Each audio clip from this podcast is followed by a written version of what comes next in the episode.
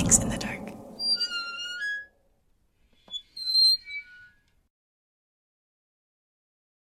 Hey, what's up? It's Mai Yang from Mix in the Dark. Happy New Year, Chia. We finally made it to year 2021, and I want to take a few seconds to welcome new and old listeners to this new year of true scary stories.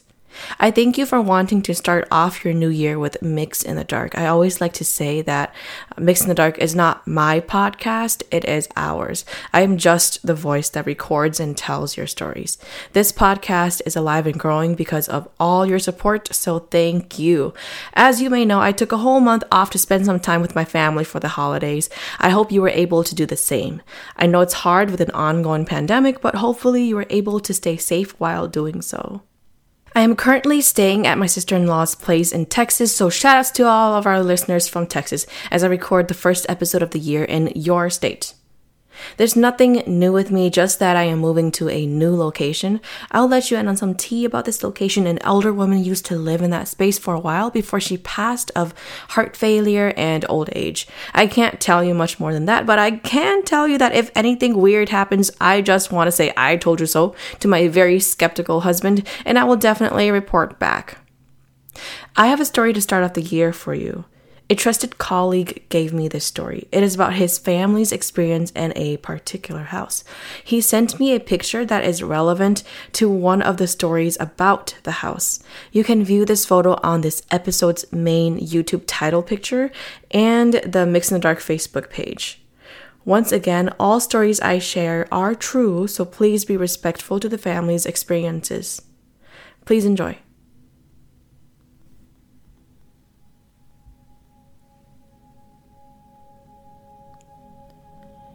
The house in Fresno.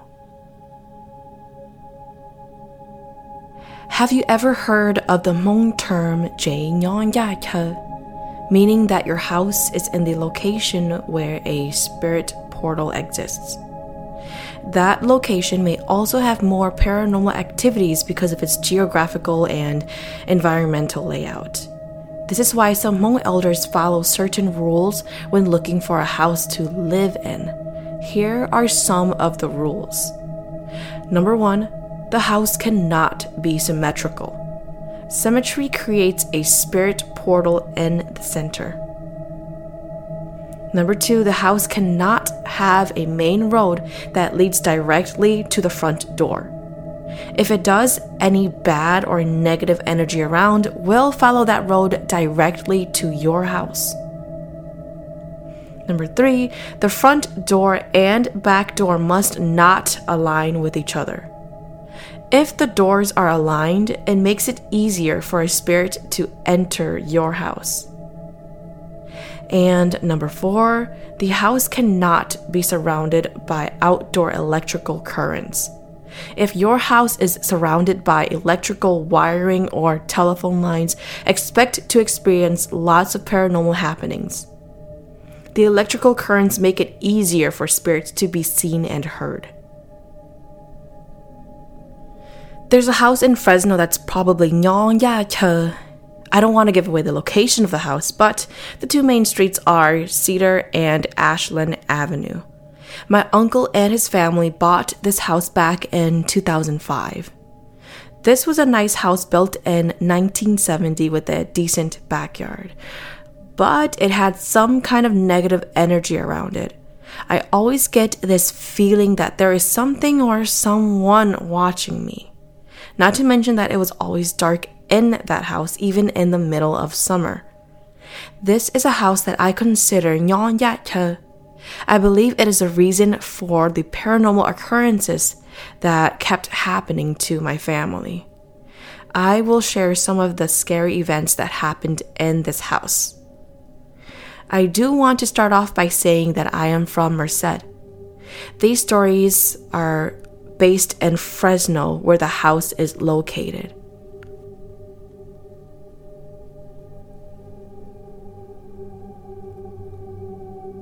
Story 1 I was dating a girl in Fresno where my uncle's house was. For reference, Merced to Fresno is about an hour drive. I remember my girlfriend and I went to the theater for a date. I later dropped her off and decided to go over to my uncle's house to sleep because it was already too late to drive home. Outside of my uncle's house were some green bamboos and some banana trees by the corner of their backyard gate. When I got there, my headlights shone into the banana trees. As soon as I did, I saw a white figure dash into their backyard. Their backyard was gated and locked. I did not see the white figure jump over the gate. Instead, it ran through it. A little shocked at the moment, I tried to rationalize what I saw and concluded that it was probably just my headlights that made it appear as if someone ran into the backyard. I thought back to the first time my uncle and my family did a shaman house cleansing ritual. Hmong folks usually perform this ritual when they first move into a house. The shaman saw someone in their house and told my uncle and his family that the house has an owner. That owner appears to be someone that lived there before my uncle and his family. That shaman wasn't the first to say that to my uncle's family. There is someone living in their house and is refusing to leave no matter what. I remember one time during the annual soul calling during the New Year's, we call this Hupli Thia No Chia. My family went to join my uncle's family. Some relatives also came over. Some kids were playing around the bamboo and banana tree area. My grandpa came out of the house and told the kids not to play around that area. I was there with my cousin and wondered why my grandpa wouldn't let those kids play in that area. My cousin told me that one of the shamans said that the banana tree has a spirit that lives there. His comment sent chills down my spine.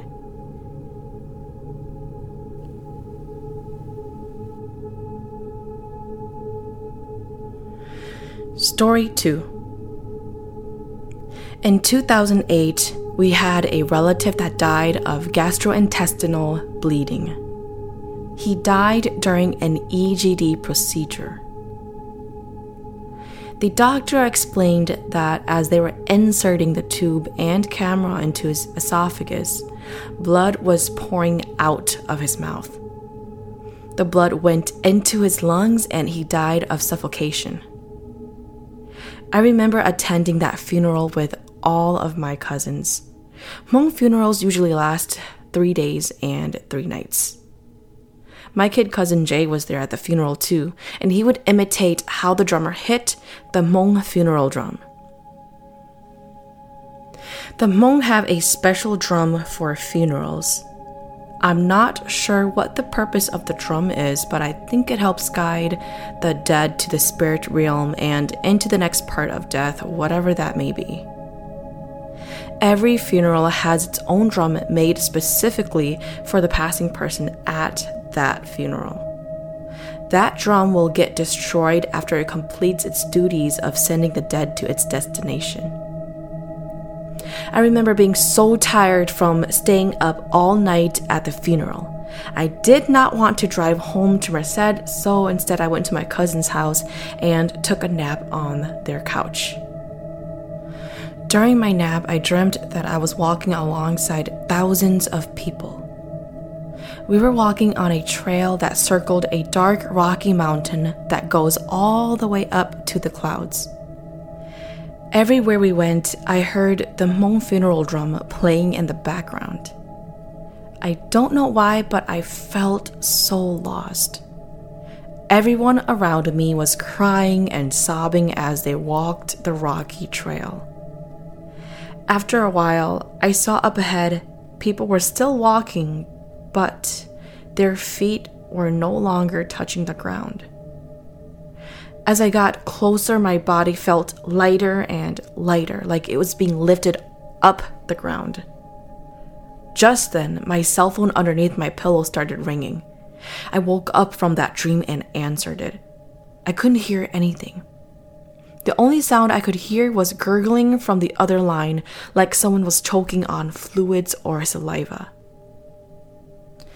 I looked at my phone and did not see the caller's ID. I got scared, so I hung up. After I hung up, I heard Jay hitting the corner of the couch where I was napping. He hit the corner with two sticks and was imitating the drummer from the funeral. I started yelling at him to stop. No wonder in my dream I kept hearing funeral drums. I felt like he was sending me or guiding my sleeping spirit to the spirit world with his funeral drum imitation. Later that day, I told my grandma about my dream. Hmong folks have this superstition that when a spirit leaves the body or is lost from its owner, the person in the physical world will fall ill and eventually die. My grandma said that the funeral drum imitation that my kid cousin Jay did was sending my spirit on its way to the afterlife. But I may have been saved by our deceased relative, who was probably the caller. That's why I heard gurgling at the other line. What my grandma said about the gurgling made sense because our relative died of blood pouring out of his esophagus. This creeps me out.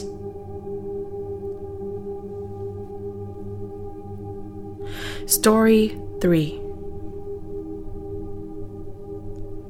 This event took place in 2009. As you can already tell through my previous stories, my cousins and I are good friends. It was the middle of summer, and he came to sleep over at our place. A week later, we went back to sleep at his place. When we got there, I saw my uncle sitting on the chair, and my aunt was massaging his back.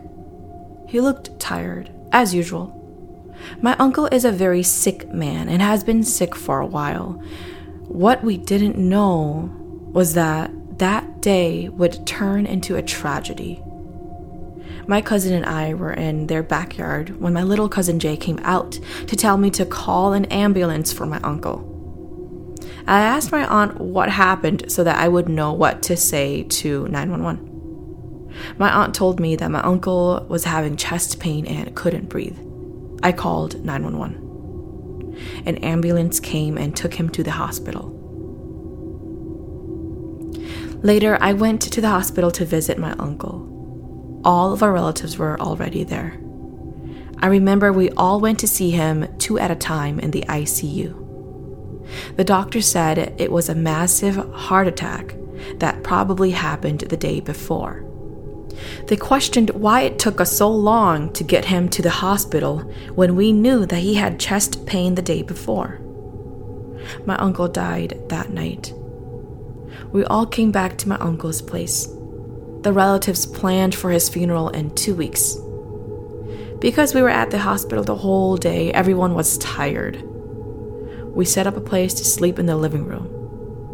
It was close to 1 a.m. when people finally decided to leave. I was still up watching TV. Just then, I heard a knock on the kitchen window. I paused to acknowledge the knock, but ignored it. After about five minutes, I heard another knock, but this time in the living room that I was in. I was a little scared, so I turned off the TV and closed my eyes to sleep. The day after my uncle passed, one of our Vang relatives decided to do a shaman soul calling ritual. This ritual usually happens when someone is sick and is not getting better. I wasn't there, but my oldest brother was. The shaman was a woman. This was when the strange event happened. A shaman is like the connection between the living and spiritual world. I can't entirely explain what they see in the spiritual world, but during this particular part in her ritual, she was on her horse trying to find the sick relative's lost soul. Usually, when a shaman is on their horse in the spiritual world, what we would see in our world is her jumping. And as she wandered into the spirit realm, she saw someone blocking her path. It was my uncle. The shaman signaled a message back into the real world that my uncle is blocking her way. And because everyone was surprised and shocked at what the shaman was saying, they took out their cell phones to record the shaman.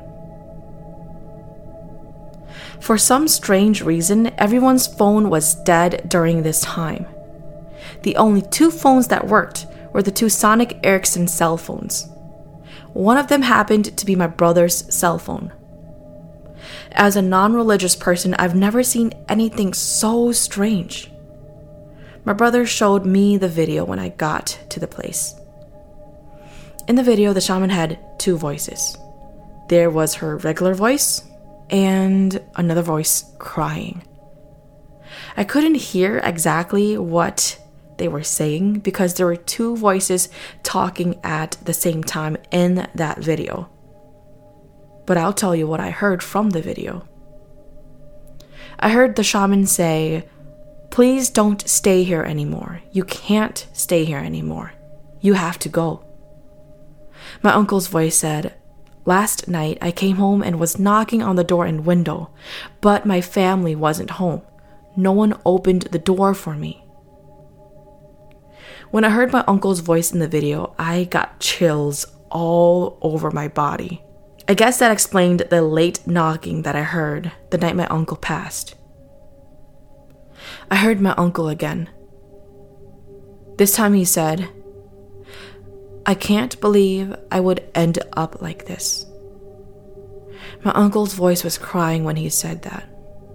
This is all true and unfortunately recorded in a poor quality video.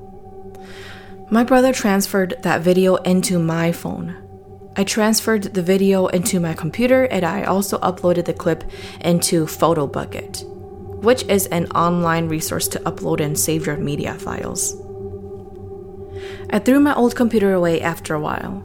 I didn't think about saving that video, Unfortunately, when my ex and I broke up, she deleted everything in that photo bucket. I lost the video. I recently talked to my older brother to see if he still has that video. He said it's in his old Sony Ericsson phone, and he still has that phone, but it's no longer working. Story 4 This story happened in 2012. During that time, my sister attended Fresno State. While there, she stayed with my uncle's family. My sister slept in the same room as my aunt. One night, my aunt was on the phone late. After she hung up, she pulled the blanket up to her chest and turned to her side. As she was about to sleep, she opened her eyes to look at my sister to see if she was asleep. My sister appeared to be sleeping. Then she saw something move from the foot of her bed. She said it was dark and couldn't see who it was. But you know, when you've known someone for a while, you can make out their body shape and how they walk even when they are far away. My aunt was sure that it was my uncle. Too afraid, she covered her head with her blanket. After a while, the room was empty again with no one else but herself and my sister.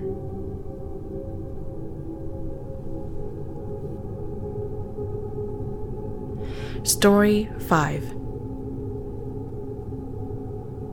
In 2015, I moved to Fresno.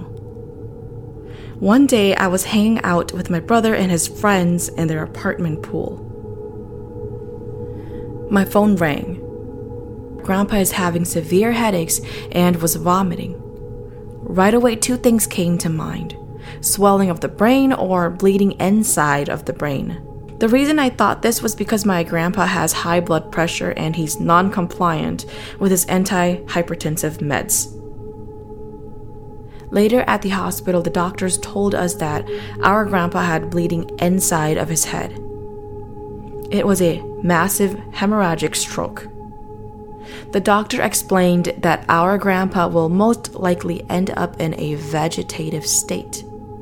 And all that means is his body will depend on machines to keep him alive, and he will no longer be able to communicate or understand anything or anyone. My grandma said that our grandpa did not want to depend on tubes and machines to keep him alive. Because of this, the family decided to let him go. We got to see our grandpa take his last breath after the nurse and doctor disconnected him from the breathing machine or ventilator. I remember when the relatives put the Hmong clothes on my grandpa. My grandpa was wearing a red string on his left wrist. This will be significant to the story later. That night, all of the relatives went to my cousin's house. I was in the backyard with everyone else. It was about 10 p.m. when a white pigeon landed on one of their orange trees. Then it came down to the grass. The elders there were all saying, This is your grandpa. He's probably just here to see you all one last time before he goes. I looked at the pigeon, and it had a very tiny red string tied to its ankle. It happened to be tied specifically to his left ankle. I took a picture of it. I still have the picture, but it's hard to see the red string. I thought it was just a coincidence.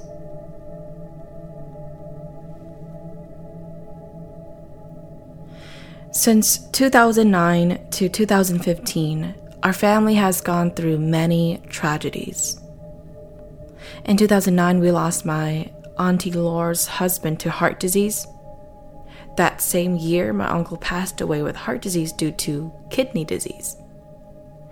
Then, my dad passed away in 2011 to cancer. In 2015, my grandpa passed away due to hemorrhagic stroke. After a while, my aunt had a shaman over to do another house cleansing ritual. This time, the shaman told my aunt that he saw three spirits in their house.